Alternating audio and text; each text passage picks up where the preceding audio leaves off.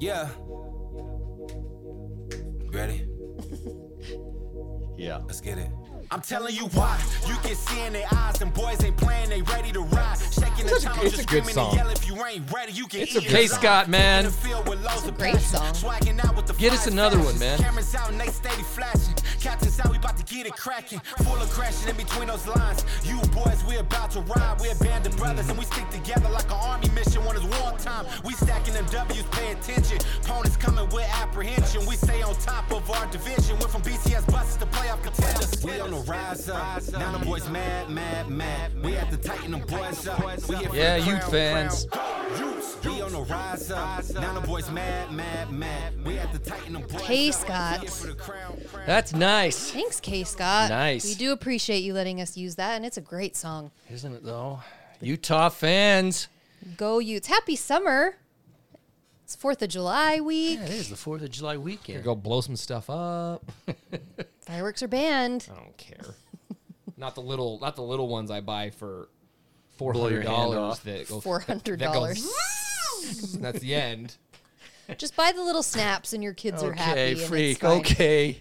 Welcome to Utah Football Fans Podcast, one and all. I'm Gary Axsmith, Bryn Whitchurch, and I'm with us, back. James Russin is back He's after here. a hiatus. We're, we don't know what he's been doing. We're not going to ask. Who cares? Nobody cares. Who cares? We're all together, podcasting, and you know what? We're only two months out. My gosh. two months out. Let so let me ask you this right off the top. What would so we're two months away? I mean, what would be, Undefeated. what would be your excitement meter at this point with two months to go? What is or what? What would is? be? What What is? is my I mean, excitement meter? Yeah.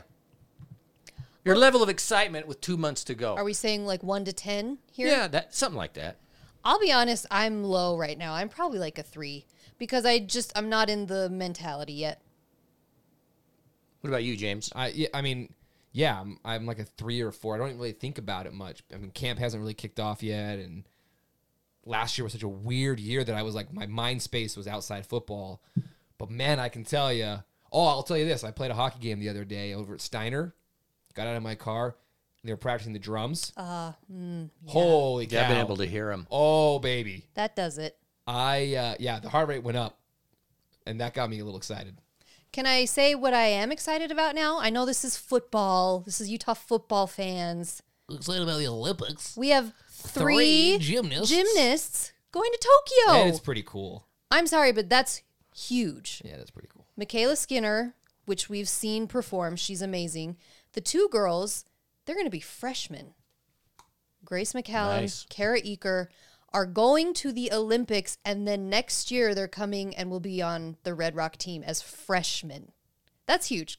I'm excited about it. Go Utes. Go Utes. Yeah, that is exciting. Congrats to all. That's neat. That's really neat, actually. Uh, but yeah, as far as excitement goes, I'm at the starting gate. It's yeah, we don't even have camp hasn't started, all that kind of stuff. But you you know, it's it's out there. It's not that far away. It just feels like it's been forever.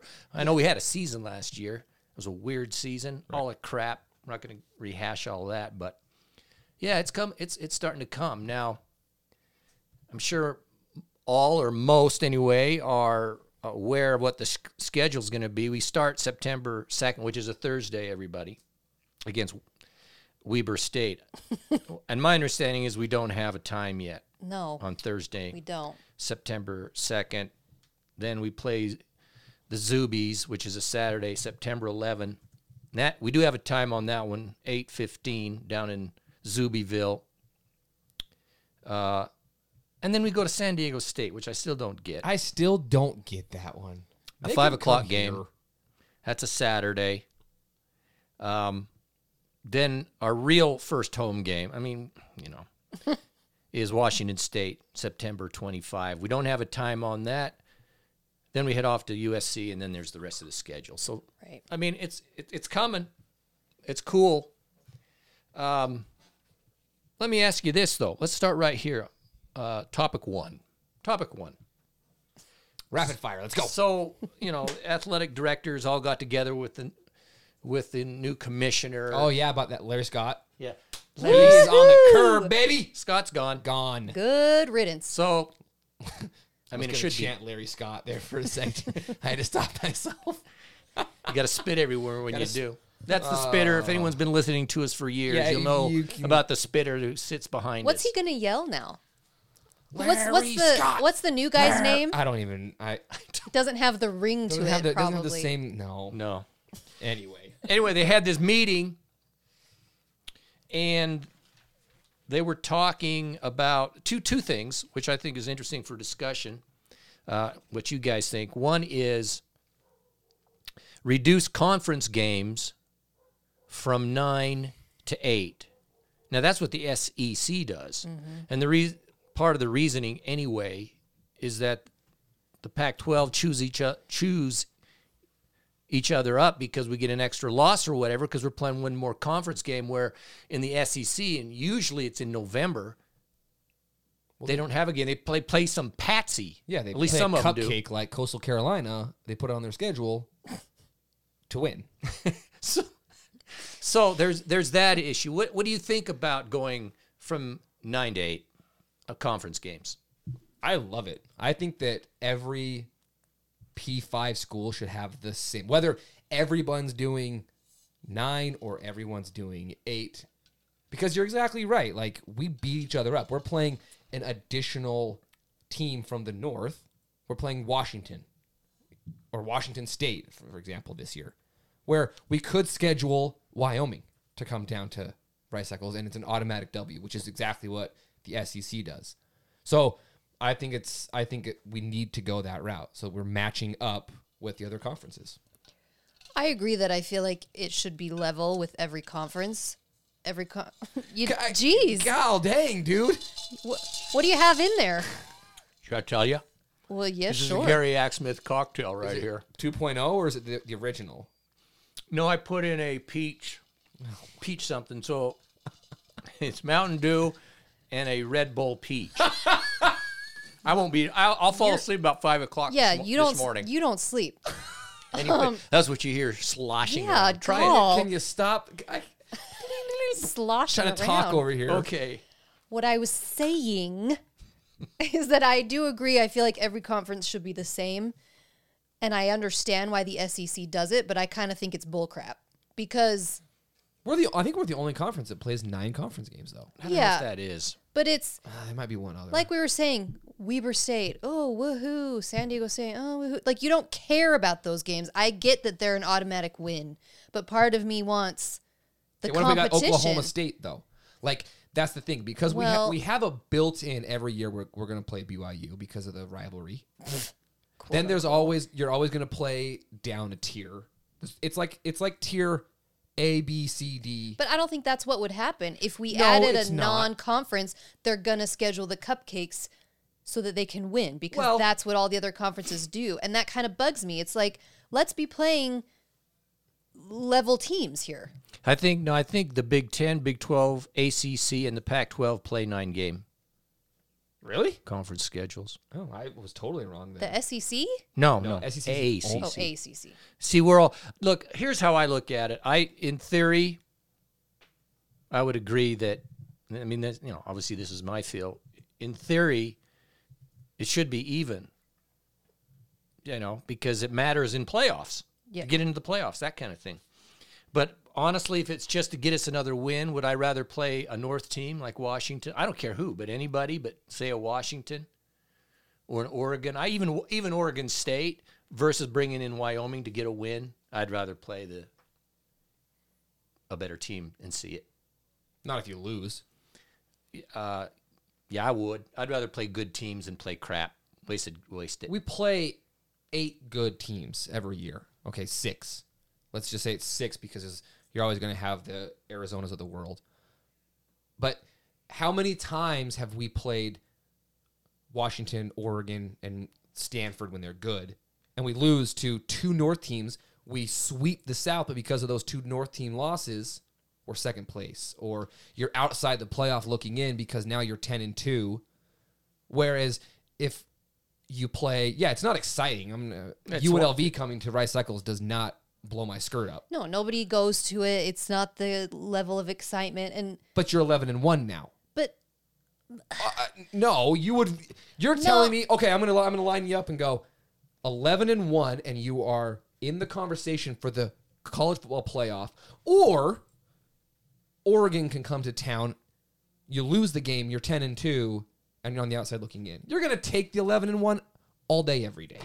I think it gets so boring. I'm with- Alabama. Can you imagine being Alabama fans and you go Yeah, and winning national championships every year and going 12 and 0. It's not just because they have they're freaking good. They beat everybody. Yes.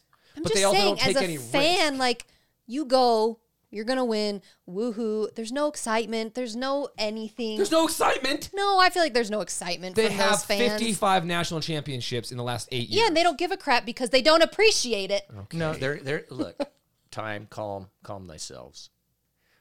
I appreciate where you're coming from. I don't want to play UNLV or Wyoming or St. Mary's of the Wasatch instead of having Oregon or Washington or someone come in and play. That's just me. Okay, I I get I get the th- if we could guarantee a win, hey, I don't know, whatever, it sounds good, but I don't want to give up a good team every year.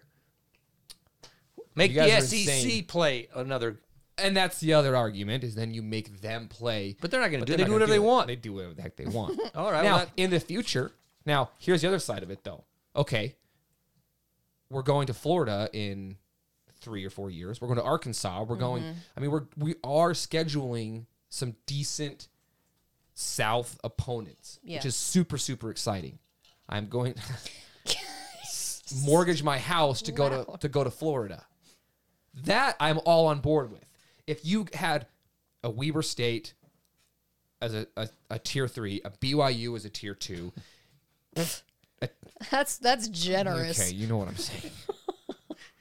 And then and then you schedule a Florida or a I don't even know. A, a you know, Big 10 school or a, a, a Big 12 school, a Michigan State, you do a home and home that way, then I'm all on board. If you if you replace that Pac-12 with a Penn State, for example, someone that we don't see a bunch, that would be amazing. but that goes against your. And we already have three You non-conference. go. you- I want, but I also want to see teams that I don't see every year. okay, then do that with our normal three games instead of Weber State. like you Let's do just them. said, a tier one, tier That's two, saying. tier They're always going to do that though, because especially you, they want to have the ramp up games and the warm up games. I understand that, but if you have four opportunities to schedule teams that aren't in your conference, you can play with that. You can have two crap teams, a decent team, and then a a Michigan. I mean, Michigan came to Rice It's Cycle just what your argument though is. I mean, I I like it. I like seeing other teams. No question about it. So if you go to eight and you're, the idea though of going to eight is to to put in a pansy so you can win. Right. That that's what you were saying a second ago with like Wyoming. But if you put in Penn State or Michigan, then It defeats the purpose. defeats the purpose. I'd rather go view. to eight, even if one of those teams was instead of Oregon was Penn State. I would rather do that every year. Well, Okay, we disagree. That's cool. Here's the other part though. Here's what they also It's discussed. fine. I mean, I'm used to being right here on this program anyway. So Um, there were talks also of eliminating the North and South divisions and just having the one conference, the Pac 12 conference, with the two top teams just playing for the championship. What's their reasoning for that? What's the argument for that? Um, I don't know. I didn't. I don't know all the reasoning for it. I didn't look deeply into it. It was more of a summary of what they did, and they talked about that. I would presume. I would presume this. Uh, there have been times in one of the conferences, or rather, in one of the divisions, a team can be, you know, have like four losses and be playing for the championship, while the team in the other division can have a win. Like the person, the team that wins has one win or one loss. The other team has two losses, yet they're out. yeah, Yeah, I so that's well, that's the South. I feel like the last happened- few years. yeah, yeah. But so you're getting the teams with the two, two best records. yeah. Uh, I see some. I actually see some value in that I think it makes it tougher if your division is weaker. See, if your division's the weaker division, then it's an advantage Yeah, to you, you. you have to beat one decent team usually. I mean, you look at the North Division the last couple years, it's been Oregon and Washington. Washington, There's one Stanford was just out of it this time, but I mean, they're you usually know, there. But yeah, it's usually one, maybe two teams. They don't beat each other up, and it, it kind of goes back and forth between the two the two divisions. but this way, yeah, where you, I mean, it's it's interesting. You're ju- you're just competing with those four or five. Was it five teams in your div- Well, it was six In your and division. six. six and six, six Yeah. and six in your own division. I don't know. Hmm. This way, it, it, I think it makes it a little more difficult to get to the playoff unless you're. You, I mean, it would make you the really the two top teams. because you have to be either one or t- the one and two goes to the Pac-12 Championship. championship. So Yeah, say you're in a division where a team is freaking. I don't know what it is, six and four. You can. Didn't Utah almost get in there at six and four or something or Yeah, like year? their, their second year, they because SC was suspended, so they had a chance to be there at like So you can lose three games and, whatever and get in there. I know. I think it's happened. I don't have this. You know, I don't have all of the tallies in front of me of all the years, but I think that's probably happened in a division. A team that had more losses gets to the championship team. It's like UCLA one year. I can't remember. They were okay. They went to Oh, the, it happens frequently where one team is obviously superior Mm-hmm. because they had to beat three other decent teams, and then the other team that's there is just happy to be there. And you watch the first quarter and it's thirty-four to three, and the game's over. So, on one level, it feels to me, at least as it's been rec- recently, is I don't feel like, and this is my view, I don't feel like the South is, for the last number of years, I mean, there might be some hiccups here, but has been as strong as the North. I don't know if, if that would be true or not overall. I think that's true. I think I think that's true though. When you look at Oregon and Washington, how good they well look where they bit those two teams Yeah. they've been winning everything. Stanford had a down year or two, but they're always right in the mix. Basically, what it came down recently with Utah was was USC. USC, but it, it's always going to be. I that still think the South hasn't been as tough. You're That- always gonna that's be my top inf- heavy. that- top. even if you win all 12 in, in one pool, there's always going to be three or four teams at the top. But then you're even going to have the argument of because you're not playing everybody, right? Your your No. schedule is going to be these eight or nine teams. You're gonna you're gonna dodge somebody somebody. So there's always there's always going to be the I guess the bottom it. line is, do you like the idea or not? Now that we've just kind of threw it I out there. I have no idea what my opinion is on it. Yeah, I, I don't really know. I think the way it's built right now with North and South, it's it's easier to kind of keep track of these are your we know that these are our South teams. We're playing them every year. North teams rotates. So it's kind of easier that way. But no, I don't know that I really see the argument for keeping it or for foregoing it. I don't really know. I don't have an opinion. I see the argument for going f- for it uh, with teams that have had like a two loss. They could even have a one loss, but because of whatever in your division, have one loss and the other team beats you, therefore you're out of the playoff while the team in the other division Has four has losses. three or four losses and you're out. Yeah. That's the reasoning. I, mean, think you you, said- would get a more pure champion. I think you do. Yeah, you said that the you feel like the North is dominated, but I I think that should look into that. I think that's true, but I feel like the South we're all kind of level like we it's more competition I feel like in the South. Except that who's won the last who's won the championships lately? But I'm meaning I think the Oregon, North. Oregon, Oregon, Washington. Yeah. So but to your point, yeah, the North might have an edge up, but with the South it's like you've got Utah, USC, ASU, UCLA sometimes thrown I feel like there's more teams in the South that line up equally, whereas the North it's always just Oregon, Washington. Well, yeah, but I, yeah, I, I would agree with that. But So so you're I'm lucky looking- to get the two top teams. I think Yeah. that's, looking- that's what it's pure. Well, you the way you said it a second ago, I think that's what it is. So I'm looking at the 2019. I'm skipping last year. I'm looking at the 2019 where we played Oregon in the championship.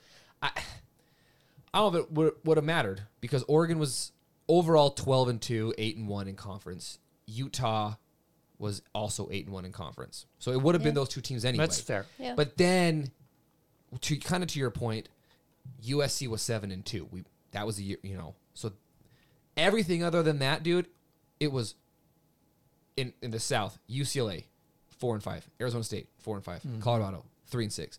The North same thing. It, go, it literally goes Oregon 8 and 1. The second place team is Oregon State at 4 and 5 Oh my four and gosh. five, four and five, four and five, three and six, three and six. So it was again crazy top heavy. The three top teams, and then freaking trash. So that would have played out. The same way. the same The way. same way. So that's just one example. Um, but let's say Utah and Oregon happened to have been in the same division at the time, then you could have had a freaking four and five Oregon State playing in the championship game. So No. Yeah, you like mean- if, if oh yeah, if yeah. Oregon, yeah, That's exactly. exactly. if Oregon was in the South and they're twelve and or ten and one and we're eight and two, but we were both in the South. That's the that's what they're trying to get away from, I yeah. believe. yeah, and so that makes sense. That's why I think they the idea of just a conference like the other. I don't think these other As conferences, divisions. I think a lot. I think a SEC lot- does, but the others don't. I believe something like that. I don't know. this got sprung on me, so I we'll don't see. even. I don't know. Anyway, think about it. They talked about it. It's not. I mean, it's not eminent, but hey, it was. It's an interesting conversation.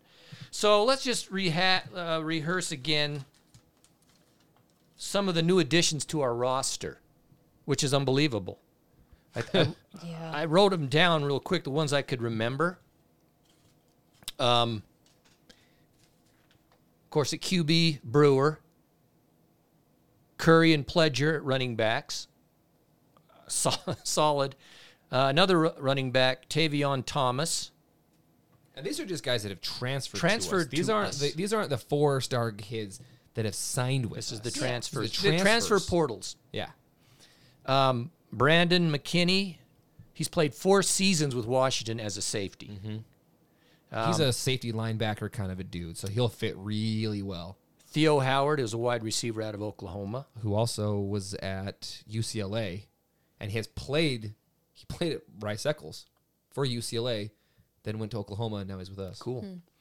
Josh uh, Calvert, linebacker from Washington. He played two seasons. I think his brother, he was recruited by Utah, and he chose Washington over Utah. I think his brother is coming into Utah as a freshman, so now he's here as a linebacker, which we need. That's sweet. Uh, I saw we just got a new wide receiver. I, I don't know how you say it. It's Munir McClain from USC. Um, and I think we did get a commit who's supposed to be pretty talented, but you know how that goes out of out of California. But those are the ones I remember. I'm sure I'm missing some people there. That's crazy. But and this is talent.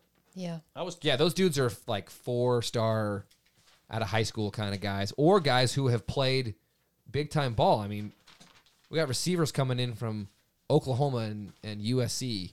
Yeah, a receiver from USC, you know he's going to be good. I was talking to s- somebody. Coach I'm Whittingham. say who. Was it Coach? Coach was it Know It All Bill? I was no yeah, nostrils.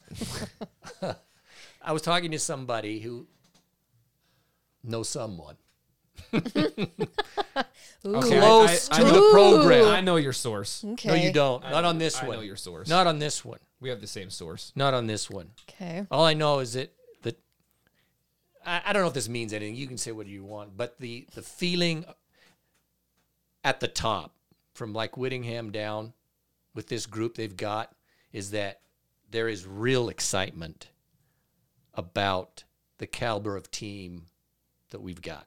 Yeah. Now they always say it every year. Yeah. I Okay, know. I know. But I they know. they just when you look at these numbers or these names, Brewer at quarterback, yeah, Brewer's the guy, by the way. Okay, the running back situation. That looks, and that's that's with um.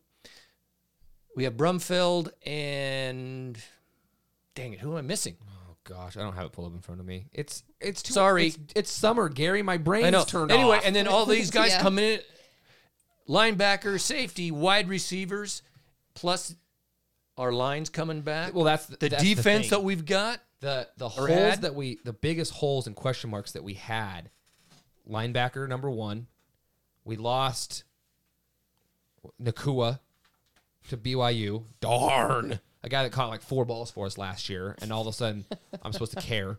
Everyone's having a cow. Everyone's caring. And then we fill it with dudes from Oklahoma and USC. So I'll take that upgrade any day. So we filled Athletes, man. we filled quarterback, we filled linebacker, we filled safety, we filled wide receivers. I'm feeling pretty good. Yeah, Even and we and we even bolstered up our running backs. absolutely. Who's your, depth. who's your source? Name name your source. No, you can't name the I source. His last name You would rhymes kn- with no. You would Shittingham. know. You would know. No, no.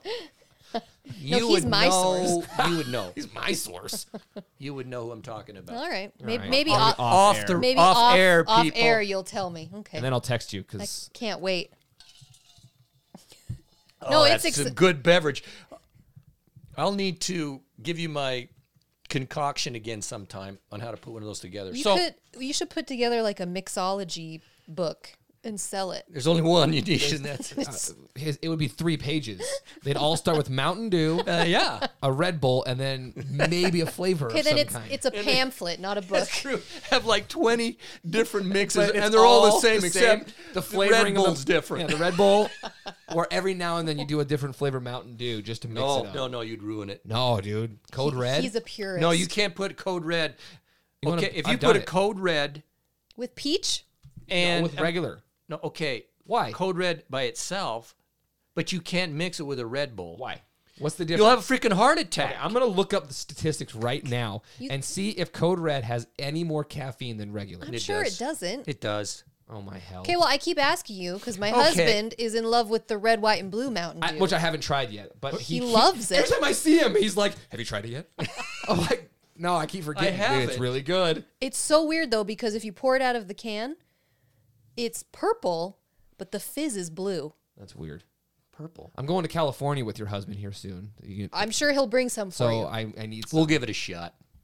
No, it's perfect for the Fourth of July. He'll bring you some on the Fourth of July. Oh, promise. All right, moving along. Utah's been in the Pac 12 10 years, Yeah. one decade. So here's the question. James brought it up earlier today when we were talking.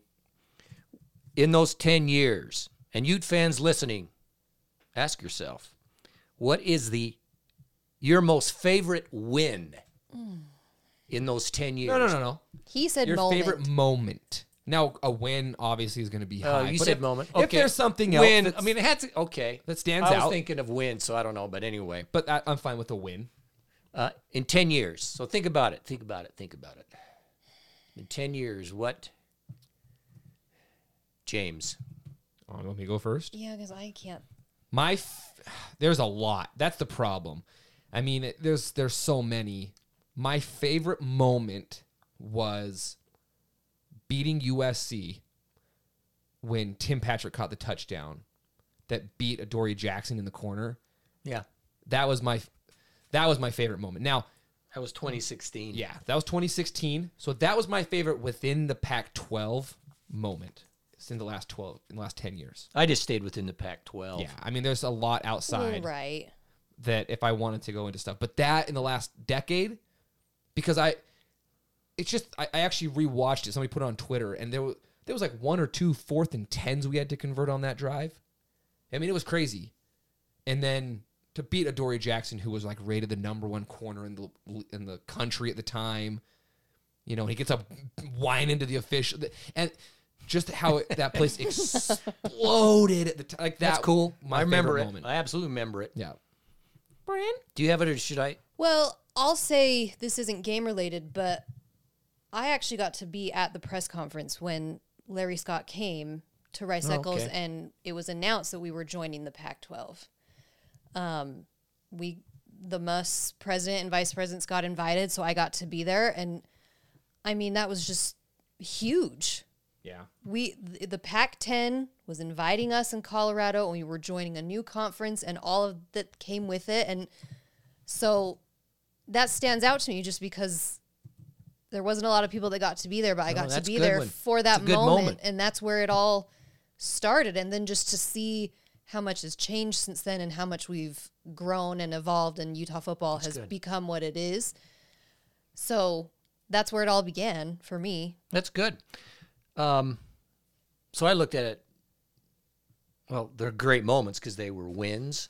I did look at. I did think about. To me, the USC wins were big. Yeah. The Kaelin Clay one as well. Kaelin Clay. Travis. So there were those two where we beat USC. Kaelin Clay was with seconds left too. Mm-hmm. and I think fade to the r- right, in front, of us, dude. Right in front of me. Um, of course, this was an away game, but when we blew the crap out of Oregon, was that cool. was so great. By the way, that felt that feels like it was 12 years ago. Oh, I know. Covey was on that team. Well, Covey's the one that He's on that He's been here for ten years.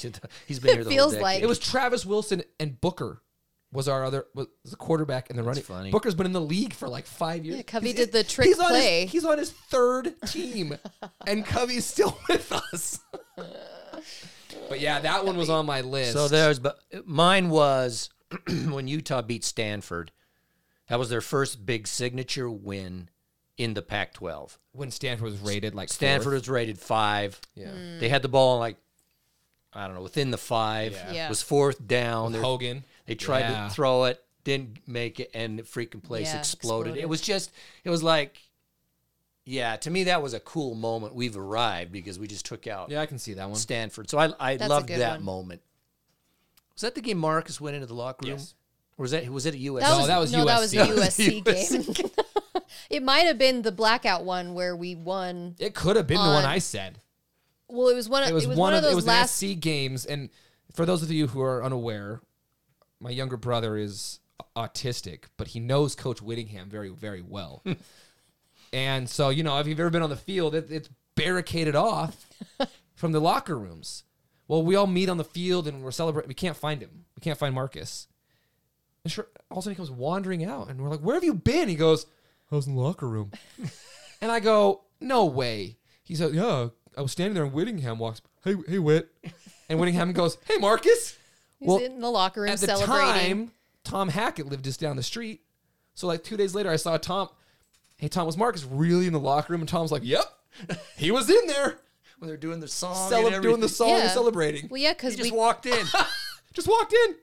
the social media Utah football, Maddie, shout out to Maddie. I remember that game. They posted a video, and I said, "Thanks for having Marcus in there." She goes, "Oh yeah, we loved it. He's so fun." So funny. that was that was classic. By the way, I am good to be looking right Marcus. now at the caffeine.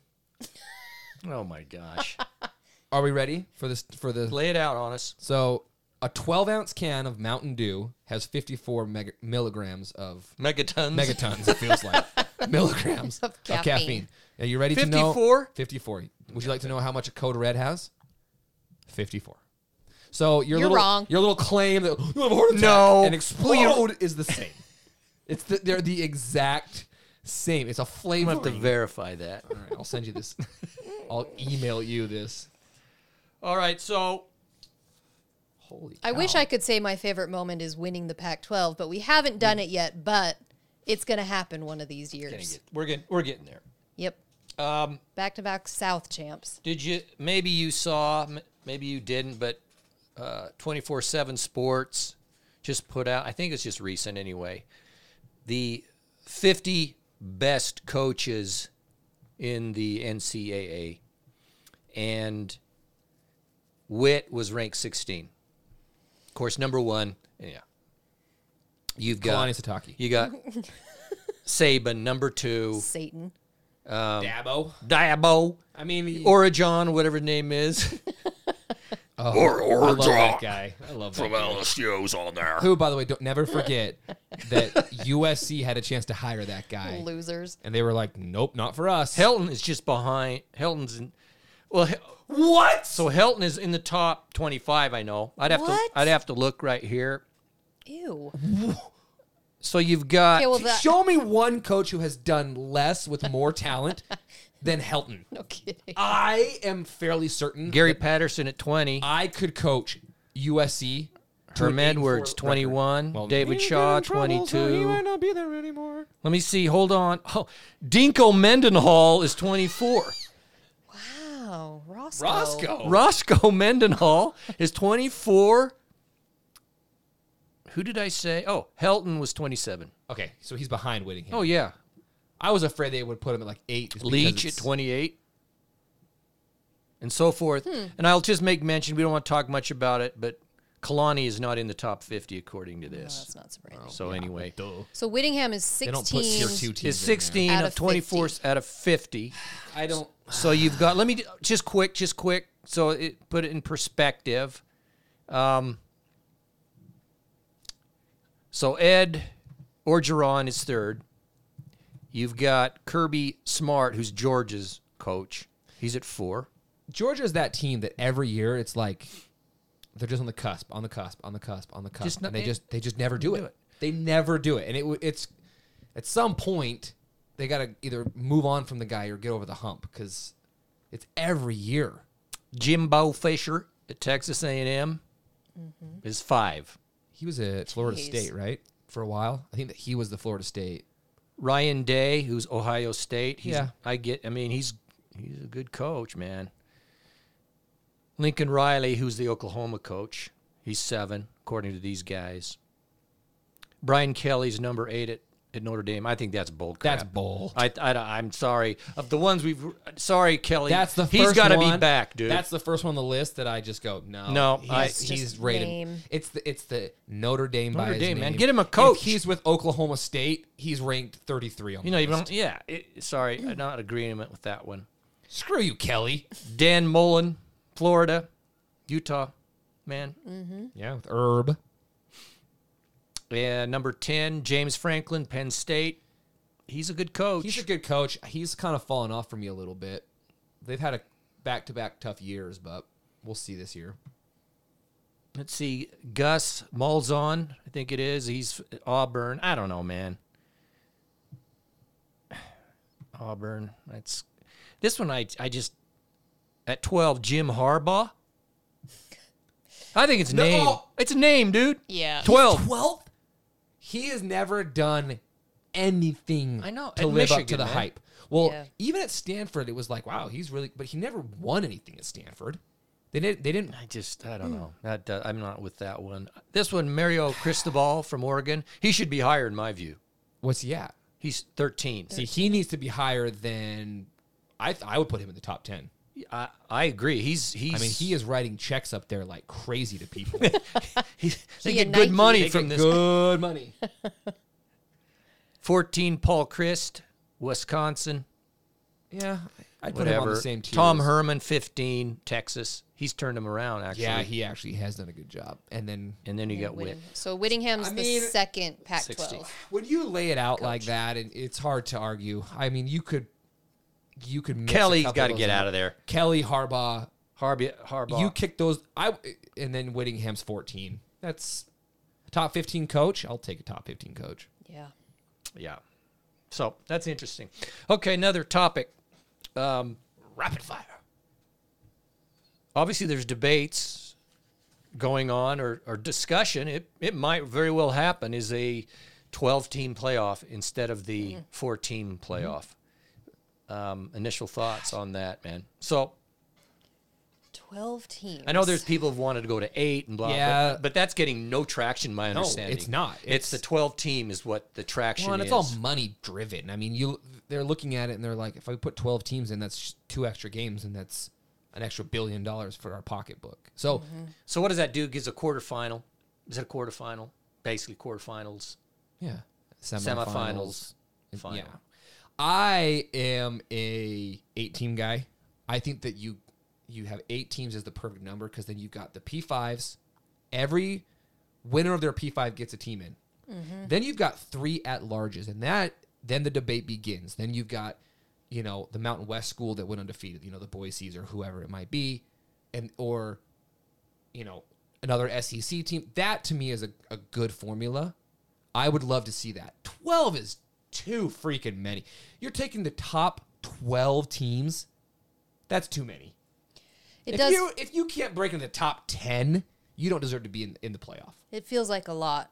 12 feels like a lot. I agree with you. I think 8 feels doable and decent. And like you said, you take those top five and then it allows three because with 12, y- I don't know. At 12, you I mean there's been years where Utah they're pushing for it, you know, and all, and other times you could look at it and go, "We- uh, we guys got to finish the top 12. Big freaking deal. If we win the Pac 12 or not, who cares? We're going to give it in.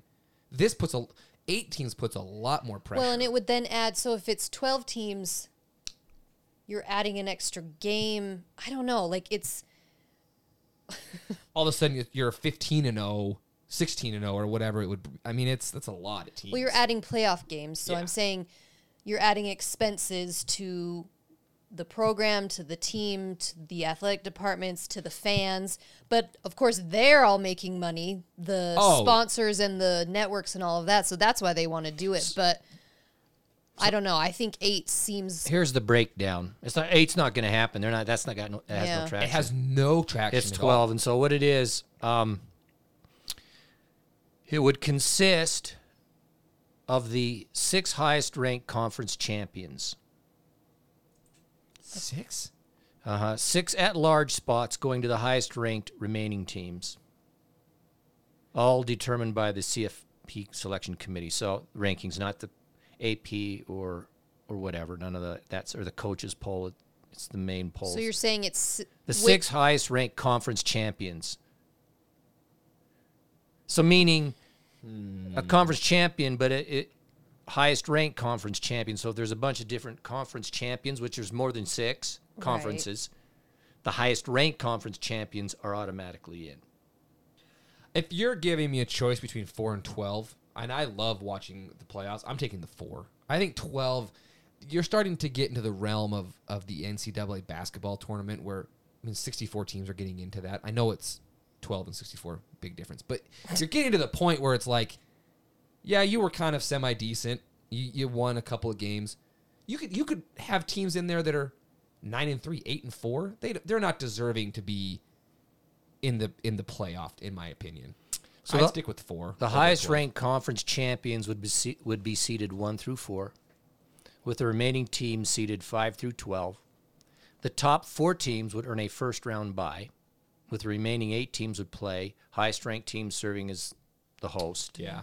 Um, the quarterfinals, eight remaining teams, four games, and semifinals would be played in bowl games. The national championship would be as same as same format. I like it personally. I would go for it. I mean, I do like that it gives the underdogs a chance to play some of these bigger teams and maybe beat them. I mean, hello, us in the Sugar Bowl. Well, I'm I'm not sure if it's an underdog because what it's saying is the top six conference champions. So, as it now is, it's not even conference champions.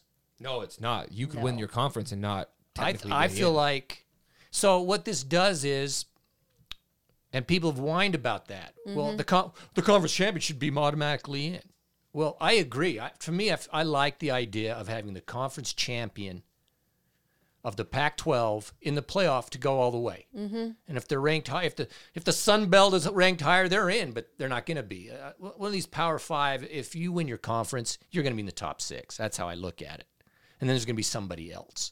But be that as it may, I feel like those those teams should be in. And then what happens is then you can, by the rankings, bring in the other highest ranked teams. So therefore, you could get you get. I think these teams are worthy to be there. Okay, I'll sign on for this. If you do this, I'll sign on for 12 teams. So the first, the four top rated teams have a bye, right? So then the, there's the eight other teams that are playing. The top rated four of those teams get to play another home game. So if Utah's rated fifth, they're not one of the top five teams, but they're rated fifth. Now they're playing the 12th ranked team. You played at Rice Eccles Stadium. Well, I don't know. How I'm that- in. I don't know how they. I don't know they're gonna do it. it, but it goes into. I a- know, but I'm saying that would be a way They could do 'cause it then that you're not way. doing the, the travel thing. Right. It's giving it's giving an advantage to the team that's a higher rated team. and it's possible they would do it that way. Then But they get an extra home game. Uh, sign me up for that. it does open the door to what we talked about at the very beginning, where you would maybe get to play these teams that you don't normally get to play in a season. So Utah could end up playing an Ohio State or a Penn State in a massive or game. things like that. So it, yeah. Massive games. it opens the door and it opens the door for these elite teams that can just never lose to maybe lose every once in a while, which would be wonderful because I'm so sick of seeing the same four teams. Clemson versus Alabama versus Yeah. Ohio State in the I, I think it's great. I, I would I would go for it. Uh, You gave the example of the 64 teams. I mean, I- you can't go with football. That's an impossibility. But the one thing about I do like about the basketball format is typically speaking, there's always someone that co- or mm-hmm. more oh, than there's just always one, a upset. bunch of teams actually that take out the so-called Giant. big names. Yep. Well, yeah, I mean, Brent said it right. We were the 12th seed for our entire, I mean, other than the Pac 12, right? I mean, w- Utah should be playing Alabama. Well, then you go and you beat them. Mm-hmm. Next thing you know, okay, now we play again. Now we're in the semifinals against Ohio State Right. because you earned that right. And I Yeah. understand that. I just, I just don't want it to go from, well, now we're 12 teams. Okay, now we're going to be 16 teams because it just, It's too many That's too too- many games anyway. for- I just uh, feel like it, eight is the right number between the two. I- Twelve, man. If you're the twelfth best team in the country, you don't deserve to be in the playoffs. Well, then they would lose the first round, and then hey, who's to say? maybe. That's what I'm saying. I want to see. Matchups. I want to see. It you would make never these know. games would. It oh, would don't get me matter. wrong. I will be watching. I this. dig them. Yeah, Pete, that's Yeah. part of it. I'll be watching. Because these these are re- these really matter. Yeah. I want to see the conference champions and these at large play because that's what will happen. I mean, you get Houston and Ohio State. I'll watch that. Freak. and then that that takes them into the quarterfinal. Right. Mm-hmm. Okay, well let's go here. This is the biggest topic of the day, actually. Um, let me pull this up right there. I think probably everyone has heard that student athletes now can get basically paid for their name, image, uh, likeness as of today, as of today. The landscape has changed in the uh, just not football. This is all student athletes. All sports. So, whatever you think of Paul Finebaum, Mister SEC, who's biased, uh, whatever. But I've got just a, a, a, it's about a minute and a half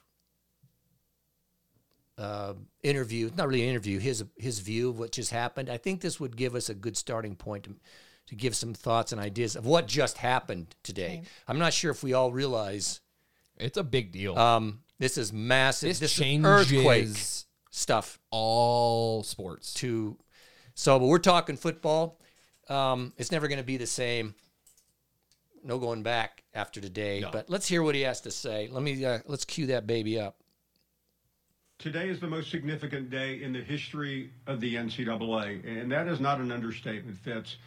Because of what is uh, what is crumbling today, the, the model of the NCAA is, is coming down, and you can never put it back up again. The worth, the worth, the, the, fact that the, the NCAA is really worthless after today is also a very significant moment. But you know, many are arguing, you know, good or bad. Many are arguing pro or con. But uh, this day has been coming for a long time, and and everyone seems prepared. Uh, the athletes seem prepared. We in the media have been covering it, uh, you know, as as competitively and as aggressively as we can. The only people who don't seem to have a clue on July 1st, 2021, are the people who are in charge of this, and that's the NCAA. They they they they waited until yesterday to finally put this thing into motion, and the one thing that they were hoping to avoid and that that being chaos on July 1st is exactly what we're going to have today. Nobody really knows what's going to happen. Uh, it depends on where you are, uh, and, depending on which state you're in, will, will determine what kind of rules there are. Uh, the NCAA passed what would only be described as an emergency uh, stopgap to to give people who give athletes in states who don't have uh, NIL legislation something to adhere to. But but at the end of all of this th- it really doesn't matter whether there are rules or not because no one is really in charge. Uh, who is going to enforce these rules? Uh, it is going to be the wild, wild west. The the, uh, the athletes are going to make money, uh, and and the schools are going to be looking around like, uh, what can we do about it? And the answer is nothing. Hmm. I mean, I'm not. i like his summary from what i've read let me just I'll, before brent sorry, Yeah. sorry to jump in on that i mean i think we're at Know the, your place. we're just at the beginning of this so who, who knows i've tried to read up on it i read harlan his mm-hmm. his stuff a lot of people are are sugarcoating things trying to to emphasize the positive, which is good. I mm-hmm. mean, I get that. I don't think they want to acknowledge basically the stuff he just said. Yep. That's so. What were you going to say? Well, Sorry I was just gonna say, is anyone shocked that the NCAA screwed this up completely? No. No. I mean, they're just worthless. It seems like, especially the last few years. But my biggest worry in all of this is, I do fear for these athletes, um, either getting taken advantage of or just not knowing how to manage this kind of thing. I mean, you think about it, these kids are 18, 19 years old, and suddenly you're going to have people coming at you with money, money, money, money, and they don't know how to deal with that. And so I actually do appreciate our athletics department has kind of tried to get ahead of that a bit, and they're working with, you know, the School of Business and some of these uh, counselors and aides to try and help the athletes along because I that's what I foresee happening is a lot of student athletes getting taken advantage of. There's going to be some that are going to make a lot of money, but if you don't have people in place to make sure that you're managing that money well, it's all going to be for naught. So, I don't know. We'll see how it goes. I don't. I'm kind of on both sides of this. I think it's I think it's great on one side that if if you're a student athlete and you have seven hundred thousand followers on Instagram because you play for a certain school, now you can you know be with a protein company and and make some money. I have no problem with that.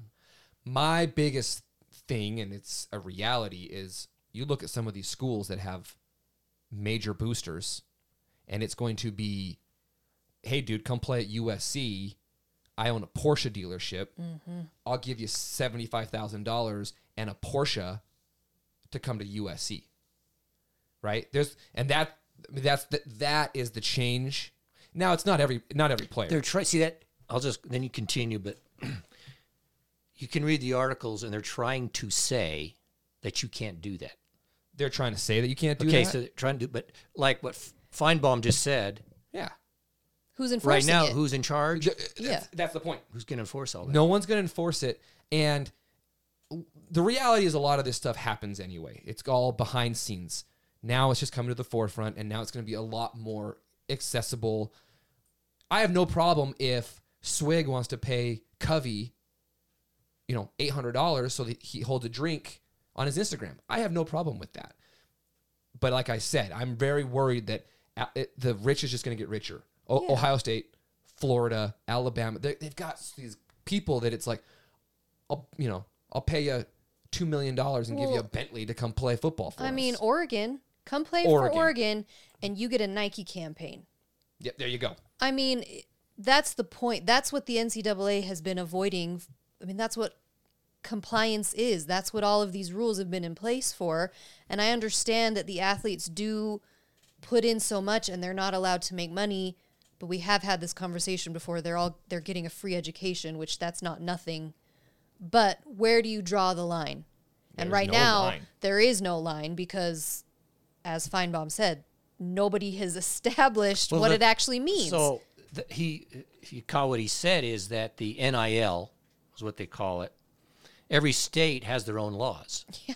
Which again and is a- some states don't have laws. and that's and that's where the NCA has just put into place some rules to help with the states that don't have those laws. So not only are states going to be different, some states don't have the rules yet. Mm-hmm. And so that's why it's the wild, wild west. They can say a whole bunch of stuff, but who who is going to enforce this? This I I, I fully I'm in agreement with these athletes to make money on who they are. I don't know. That's fine with me. Cool, do it. What I worry about is the destruction of college football. If that's going to be quick or not, that it, they turn it in to semi-pro ball or that's that's what worries me because now the door is open Well, it's every college sport. and it and it, what it is is huge money. Mm-hmm. So what you said, James, is is it going to screw with the competitive and recruiting nature? Probably. 100% it will. And will it go beyond that? You see, this is, and then here's the other thing. We don't know really, but they're all looking to Congress to come up with yeah, that'll happen a universal set of rules. Are you f- effing kidding me? Congress to solve this problem? Out of everything, you Congress can't even. We're not going down. Congress sucks, and we, and we want them to to make this work for college athletes. There was a paragraph in this article from ESPN, and it just simply said this with the idea of.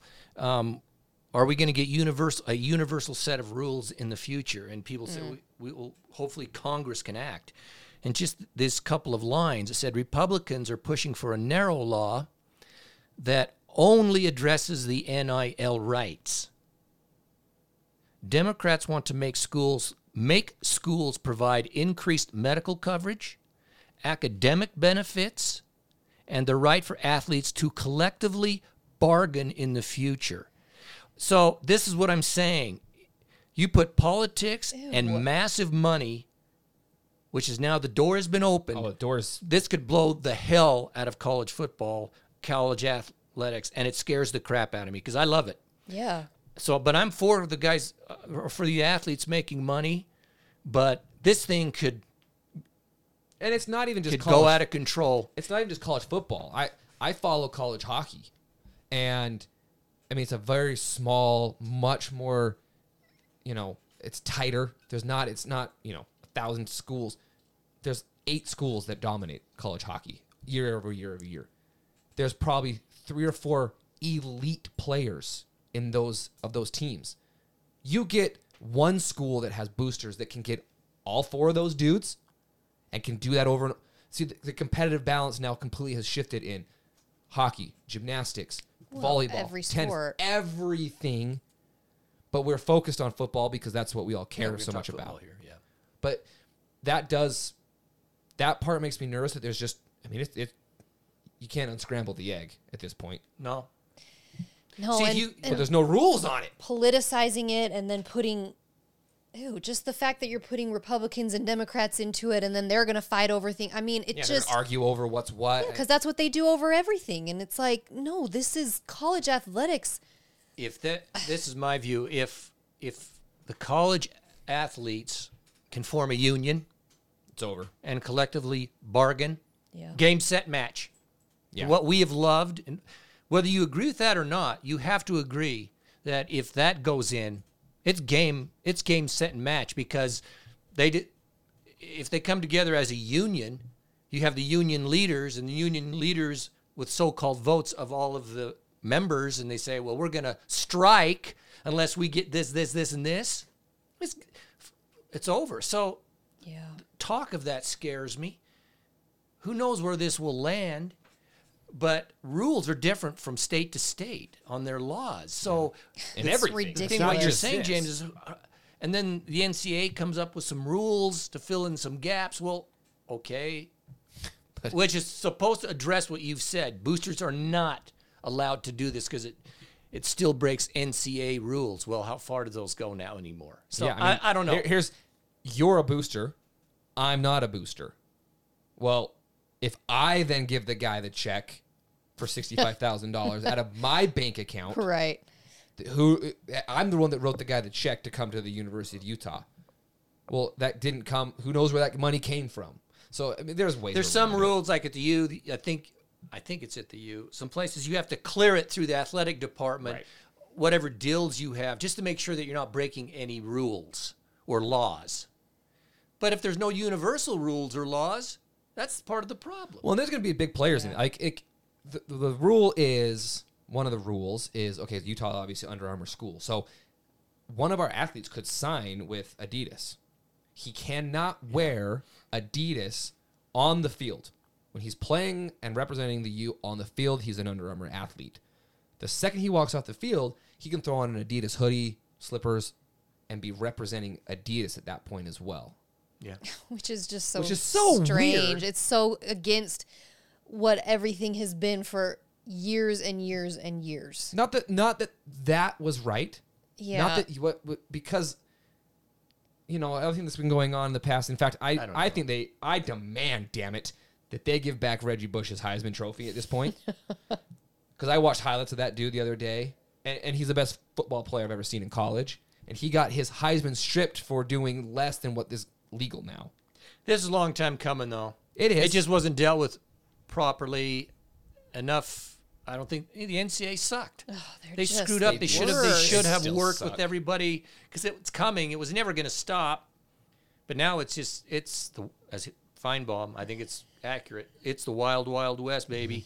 And what scares me is we don't know where it ends. And the reality is, you, all this good talking, even from Harlan. I read his stuff he kind of he kind of yeah he sugarcoated some stuff. Big I time. just like to look at the positive, is what he said. Well, one of the main rules of economics is the rule of unintended consequences. Oh, yeah. you have you may think things are going are going to go a certain way, and people are going to act a way you want them to act.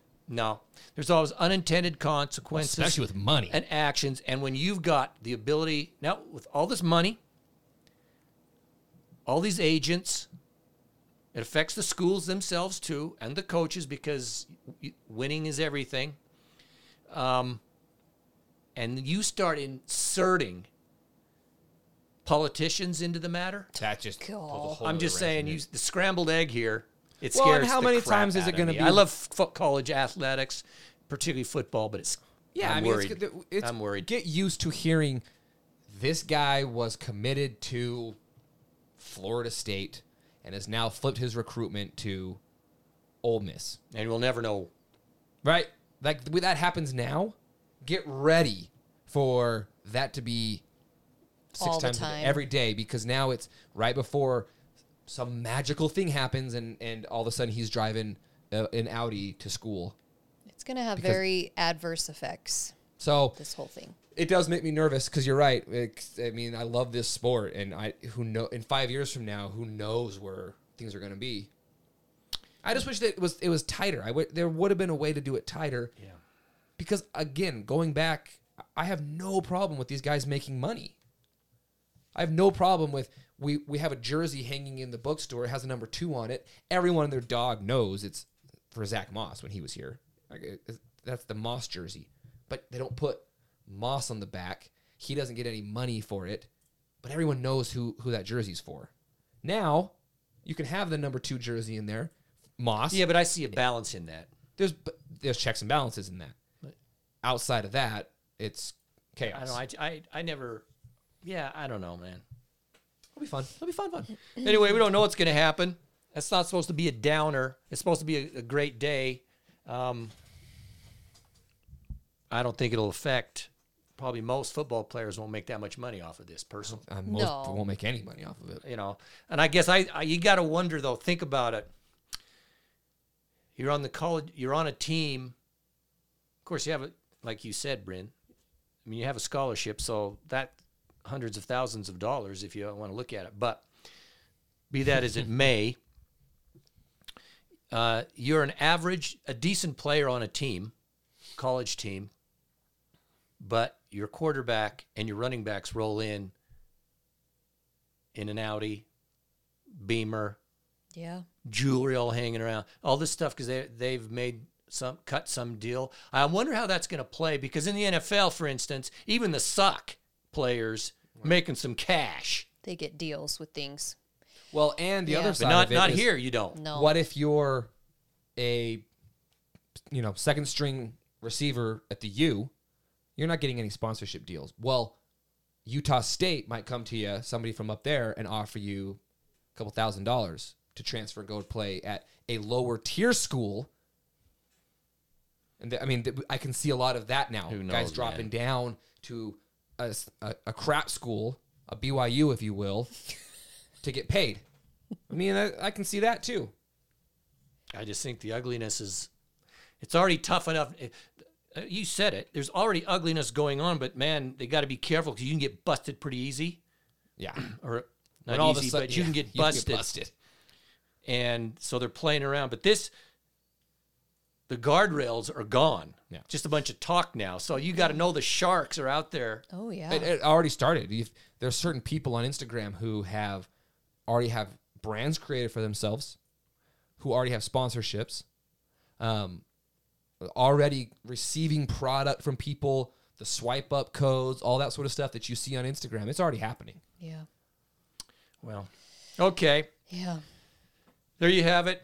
We're going to talk probably more about that. We're he'll- we will hear a lot more. Congrats, though. To I mean, I got to say, congrats to our student athletes are able, due to their skill and abilities, to profit from it. Good for them. Yeah. I hope that beyond that, I hope they're wise. Mm-hmm. They don't look at themselves beyond before the team. Yeah. Yeah. okay, that they're more important than the team. I just hope that somehow, some way, this can be corralled and everyone can be happy. But experience would tell me when you get this kind of money and you start needing politicians to get involved, it, it, it, it usually it doesn't end well. No. But So we'll be that as it may, screw that. We've got a season that's coming. It's coming on us fast, and I'm excited about it. And I, I'm, I'm, I'm thinking we're going to have a good team. Any last thoughts, Bryn? Let the countdown begin, and I gotta pull out all my Utah gear, see if anything fits Get still. You know, out. after the COVID nineteen and all that good Yeah. stuff.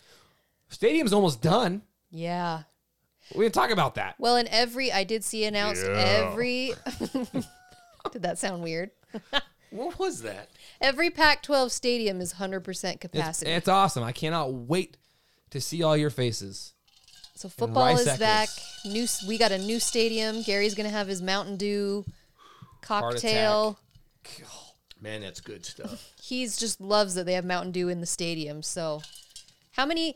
What's your record of how many you've had at a game? Oh, I don't drink that many over there. You drink 'em- Pregame. If you count the pregame, That's true. At tailgating, the tailgate, the pregame, the walkover, you got to have one in hand. Then you sit down, you buy another one. I'm going to make some. He's six deep by first quarter. The key is though to to sneak in a couple of Oh, I'm the Red kid. Bulls, and then you mix the, the Gary Ack Smith cocktail in the stadium, and then you're good for the game. You are lit. You baby. are into it. even Weber State. You think you can? Oh, freak! Absolutely. you're giving away all your secrets. Even Weber State would be an exciting game. You'll be jacked. so there you have it. Here we go. Weber State in two months. All almost right. to the day. I know. One final thing. Again, it's not a downer. We just want to thank and remember Jim Fassel, former Utah coach, um, who passed away recently, only at the age of 71. Heart attack, I, I think it was. He didn't have a great record at Utah, um, but he did change some of the climate, and particularly his offenses were were more wide open. And of course, I think we had a nine game losing streak to the freaking Zubies. And I think with, with Scott Mitchell, we blew the crap out of him up here at the stadium. It's like 64 to 20 or something. I can't remember the exact score. It was a beautiful day. Yeah. But I remember going to games. I think it was this era. I mean, you just kind of lose track. And Utah would have like 45 points and still lose on a bunch of games. But he had a great offense. But anyway, Fassel, I liked him. Of course, he went on to coach the New York Giants. Uh, our condolences. Um, once a Ute, always a Ute, though. All right. Go Utes. Go Utes. It's coming up. Getting excited. All right, I'm a level. I'm a level four now of excitement. Oh, good. I've moved Here up. we go, baby. Yeah. Ready? Let's get it. I'm telling you why. You can see in their eyes, them boys ain't playing, they ready to ride. Shaking the tunnel, just screaming and yell if you ain't ready. You get ruining eaten the alive. song. Taking the field with loads of passion. Swagging out with the flies fast. Cameras out and they steady flashing. Captain's out, we about to get it cracking. Full of crashes in between those lines. you loud. boys, we about to ride. We're a band of brothers and we stick together like an army mission when it's wartime. We stacking them W's, pay attention. Opponents coming with apprehension. We stay on top of our division. Went from BCS buses to playoff contenders. We on the rise up.